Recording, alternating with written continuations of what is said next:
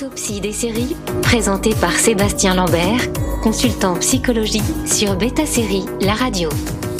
Bonjour Sébastien, aujourd'hui de quelle série vas-tu nous parler? Bonjour Hugo. Aujourd'hui, euh, je vous parle de Homeland et de son actrice principale Claire Danes, euh, qui joue le rôle de Carrie Mathison, agent de la CIA. Pourquoi as-tu choisi de parler de cette série? Parce qu'elle euh, me permet d'aborder le thème de la bipolarité.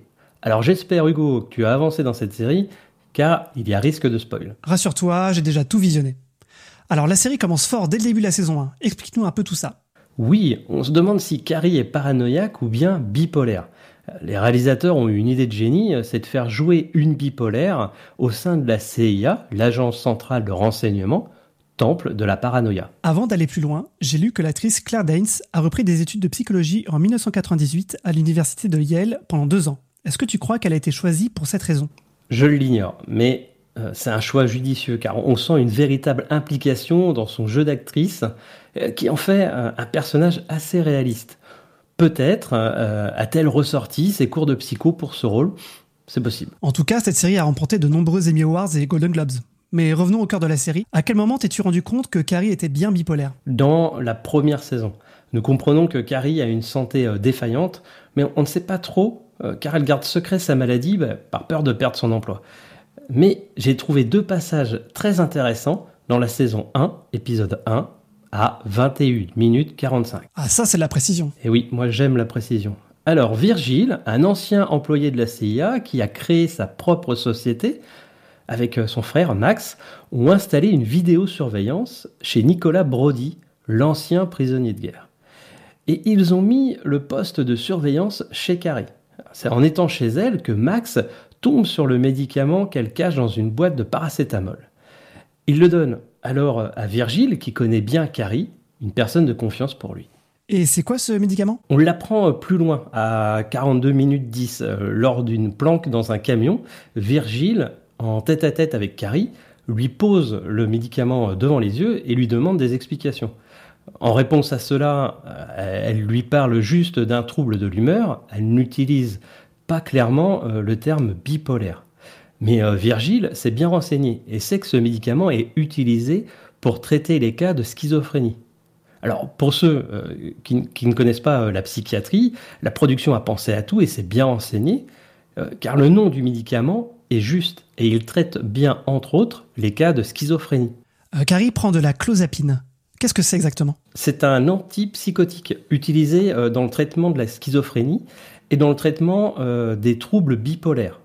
Je ne sais pas euh, aux États-Unis comment est délivré euh, ce médicament, mais en France, il est soumis à une prescription initiale annuelle hospitalière qui est réservée aux spécialistes en psychiatrie, en neurologie et puis en gériatrie. Je vous parle de ça car la sœur de Carrie, euh, Margaret Mathison, alias Maggie, est médecin. Et c'est elle qui lui fournit ces médicaments. En douce, bien évidemment, euh, car elle a peur euh, de perdre sa licence de médecin. Mais on apprend que Carrie était agent infiltré en Irak pendant plusieurs années. Comment a-t-elle fait pour gérer ces troubles? Ça, c'est la question que je me pose. Car sans traitement, les troubles bipolaires sont très difficiles à gérer.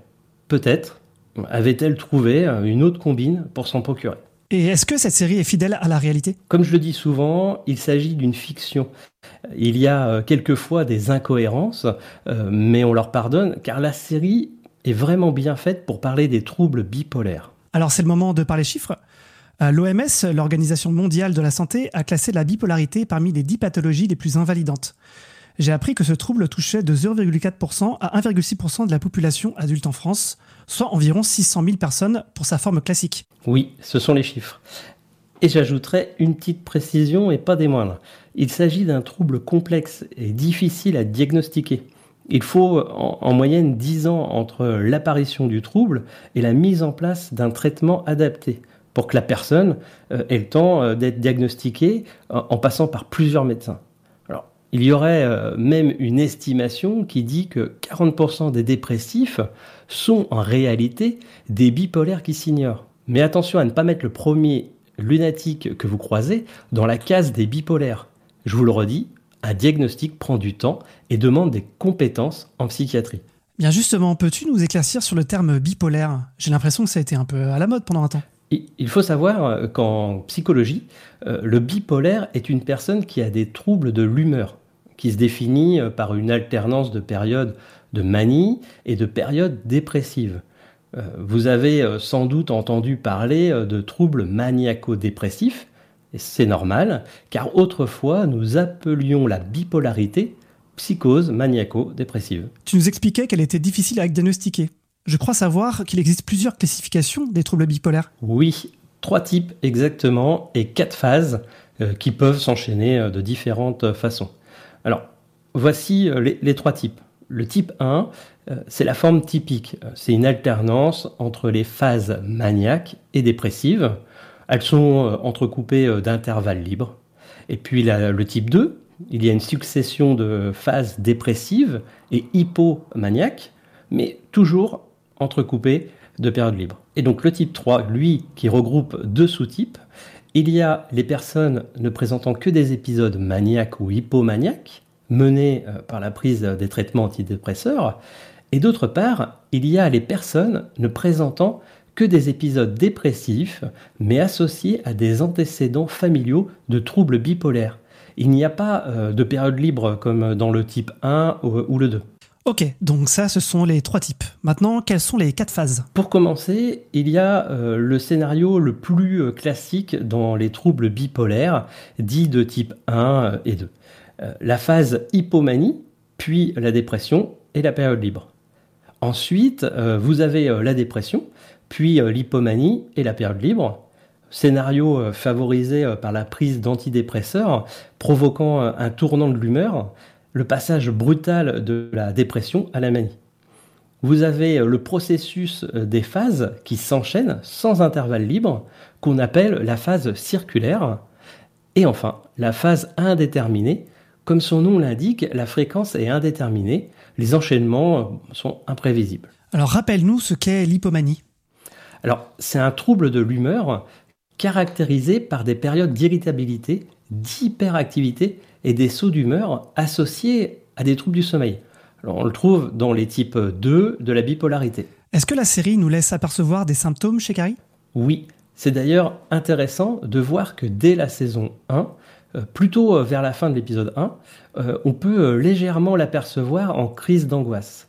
Et oui, légèrement, car on, voit très peu ses états d'humeur, non pas qu'il soit bien maîtrisé, mais tout simplement parce que son traitement fait bien son travail. Mais je crois savoir que tu nous parleras un peu plus loin du 11e épisode de la saison 1 et du génie de cette série, qui a su montrer efficacement le trouble bipolaire sans traitement. Exactement. Et d'ailleurs, si Carrie n'était pas sous traitement, ses troubles du sommeil seraient pires on voit bien que son rythme est différent de celui de ses collègues, malgré euh, la prise de médicaments, parce qu'une particularité des bipolaires, c'est qu'en phase maniaque, ils ont une augmentation de l'activité et leur sommeil est très très perturbé. Euh, les patients euh, dorment moins et n'ont pas besoin de dormir.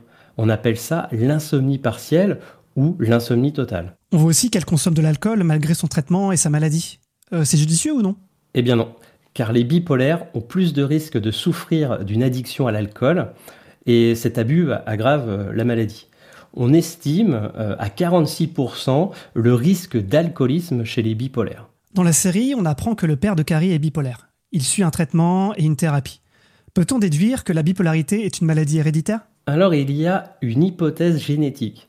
Euh, les travaux scientifiques constatent que certaines familles sont plus marqués par la bipolarité que d'autres. Une maladie bipolaire chez une personne est multipliée par 5 à 10 lorsqu'un parent est atteint. Alors, des études ont montré que le risque est plus élevé euh, pour les euh, jumeaux identiques, entre 40 et 70% des concordances par rapport à de faux jumeaux. Cette vulnérabilité ne détermine pas que l'on développera la maladie. Et j'ai entendu parler d'une hypothèse neurobiologique. Oui. Alors, elle laisse penser que des anomalies chimiques au niveau des neurotransmetteurs intracérébraux pourraient être associées aux troubles bipolaires. Pour conclure sur, sur les hypothèses, celle qui m'intéresse en tant que consultant en psychologie est l'hypothèse psychanalytique. C'est possible de l'expliquer en deux lignes? Ce serait compliqué en deux lignes, d'expliquer les troubles bipolaires d'un point de vue psychanalytique. Mais il faut savoir que Freud est le premier en 1915 à l'avoir énoncé et formalisé dans Deuil et mélancolie. en comparant les mécanismes de la mélancolie à ceux du deuil. En 1934, euh, on a eu Mélanie Klein euh, et, bien d'autres encore ont contribué à développer euh, ces théories.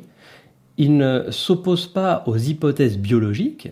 D'ailleurs, Freud lui-même est toujours resté dans l'espoir que l'on mettrait à jour en évidence les fondements biologiques de ses propres théories. Et est-ce que tu peux revenir sur le 11e épisode de la saison 1 dont on parlait tout à l'heure? Oui, alors c'est un passage intéressant. On verra dans la série qu'il y en a d'autres, mais celui-ci est le premier, et il montre les différentes phases d'une crise bipolaire. À la suite euh, d'un accident, Carrie est hospitalisée assez longtemps pour être coupée de ses médicaments. Le traitement ne faisant plus effet, elle passe par une phase hystérique, appelée euh, phase maniaque ou phase d'exaltation puis ensuite sur la phase dépressive. On comprend vite la première phase qu'elle traverse. Quand on la voit faire une fixation sur sa recherche d'un stylo vert, elle ne veut pas du bleu ou du noir, elle veut du vert. Moi, ce que j'ai trouvé marquant, c'est quand Saul, le chef de la division du Moyen-Orient à la CIA, retrouve Carrie à l'hôpital et lui dit Tu parles vite, tes pensées se bousculent et tes propos sont incohérents. Oui, et bien là, ce qu'il fait remarquer, ce sont des signes de la phase hystérique. La, personne qui en souffre est hyperactive, euphorique et inhabituellement volubile. On retrouve ben, aussi euh, dans la réalité, comme euh, dans cette fiction, la diminution du besoin de sommeil, irritabilité avec une tendance agressive et bien d'autres encore. Et que se passe-t-il dans le douzième épisode de la saison 1 C'est la phase dépressive. Euh, cette phase qu'ont les personnes bipolaires qui passent par une perte d'énergie et d'une fatigue euh, comme Carrie. Les bipolaires, dans cette phase dépressive, présentent des signes de grande tristesse. Ils sont ralentis et n'ont goût à rien. On a aussi un exemple des phases que Carrie peut traverser. Ça se passe dans la saison 5, c'est ça? Oui, quand elle décide d'arrêter son traitement pour retrouver, euh, selon elle, sa vivacité d'esprit. Vivacité euh, qu'elle a dans les phases aiguës. Les termes qu'elle utilise quand elle prend cette décision pour prévenir son compagnon sont très justes. en voici un exemple je suis incohérente, je parle beaucoup trop vite et je perds le fil de mes pensées. Elle sait, euh, sait qu'à un moment donné, elle devra reprendre son traitement, que son compagnon va devoir lui dire, voire l'obliger, et elle sait qu'à ce moment-là, elle sera en phase hystérique. Et elle le prévient avec ces mots très justes qui expliquent clairement cette phase. Si tu as du mal à me comprendre, si je deviens agressive, voire violente, je peux être horrible parfois. Et dans la saison 8 Elle explique aussi très bien son état euh, psy à la suite de sa détention en Russie. Euh, cette phase qu'elle a traversée et que l'on nomme crise psychotique. Avec euh, tous ces indices que j'ai pu relever, je me suis rendu compte que pour cette série, il y a eu de véritables recherches sur ce qu'est la bipolarité. Au point même qu'ils vont nous montrer des traitements utilisés en psychiatrie? Oui, alors attention, pour le premier, ce n'est pas un terme facile à dire, il s'agit de l'ECT pour électroconvulsivothérapie, que l'on euh, appelait euh, avant la sismothérapie, mais heureusement euh, qui est plus connu sous le nom de traitement par électrochoc.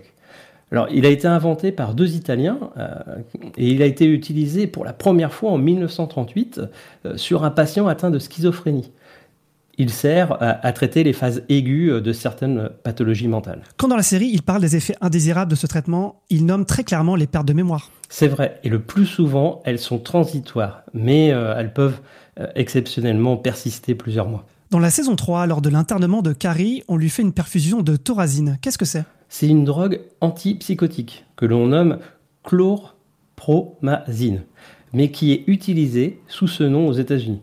Et d'ailleurs, le psychiatre Hans Lehmann l'appellera la lobotomie euh, chimique, car cette pratique controversée a des effets euh, similaires.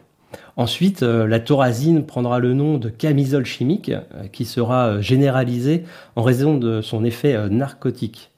Alors, je m'étendrai pas trop sur le sujet des traitements, car je ne suis pas psychiatre, et il serait plus juste bah, que ce soit cette profession qui en parle. D'accord. Alors, pour terminer sur quelque chose de plus léger, on voit dans cette série l'utilisation d'un détecteur de mensonges. Oui, son véritable nom est polygraphe. Euh, il faut savoir qu'en France, une loi de 2011 précise que ces techniques scientifiques peuvent être utilisées euh, lors d'expertises judiciaires, mais euh, que dans les faits, la justice ne considère pas leurs résultats comme une preuve. Là, nous sommes aux États-Unis et le détecteur de mensonges est surtout utilisé comme moyen d'enquête.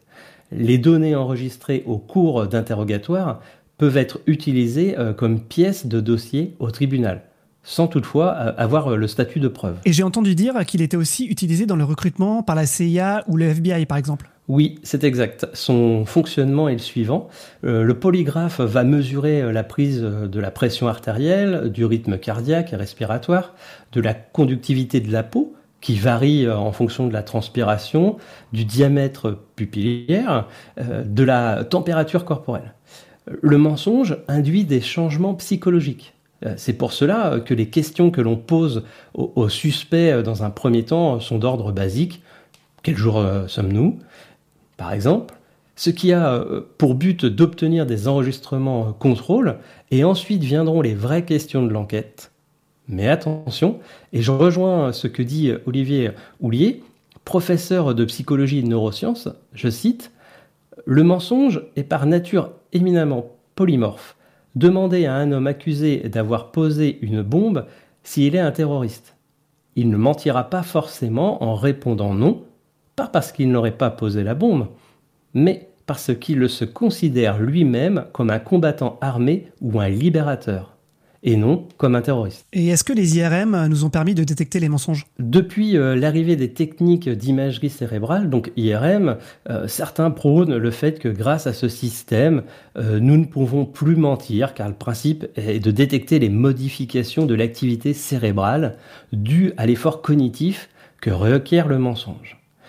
Alors on sait aujourd'hui qu'une émotion primaire, telle que la peur, est détectable. Mais attention tout de même, car, euh, comme le dit euh, Hervé euh, Schneves, médecin neurologue et neurobiologiste, je cite, Le détecteur peut signifier que la personne dit sa vérité, même si ce n'est pas la vérité. Quelle que soit la méthode, elle ne change pas la capacité d'adhésion d'un sujet à ce qu'il croit avoir vu. Il n'y a pas de vérité neurale. En fait, euh, quand, une personne est persuadée que les choses se sont passées euh, comme dans son souvenir, il est impossible de confirmer qu'elle ment parce qu'elle croit vraiment son scénario. Je voulais euh, terminer sur ce point car beaucoup d'idées reçues tournent autour de ces détecteurs de mensonges. Eh bien, merci Sébastien pour cette analyse encore une fois très riche et rendez-vous le mois prochain pour une nouvelle autopsie des séries. Merci à toi Hugo et on se dit à la prochaine émission. Autopsie des séries, présentée par Sébastien Lambert, consultant psychologie sur Beta Série, la radio.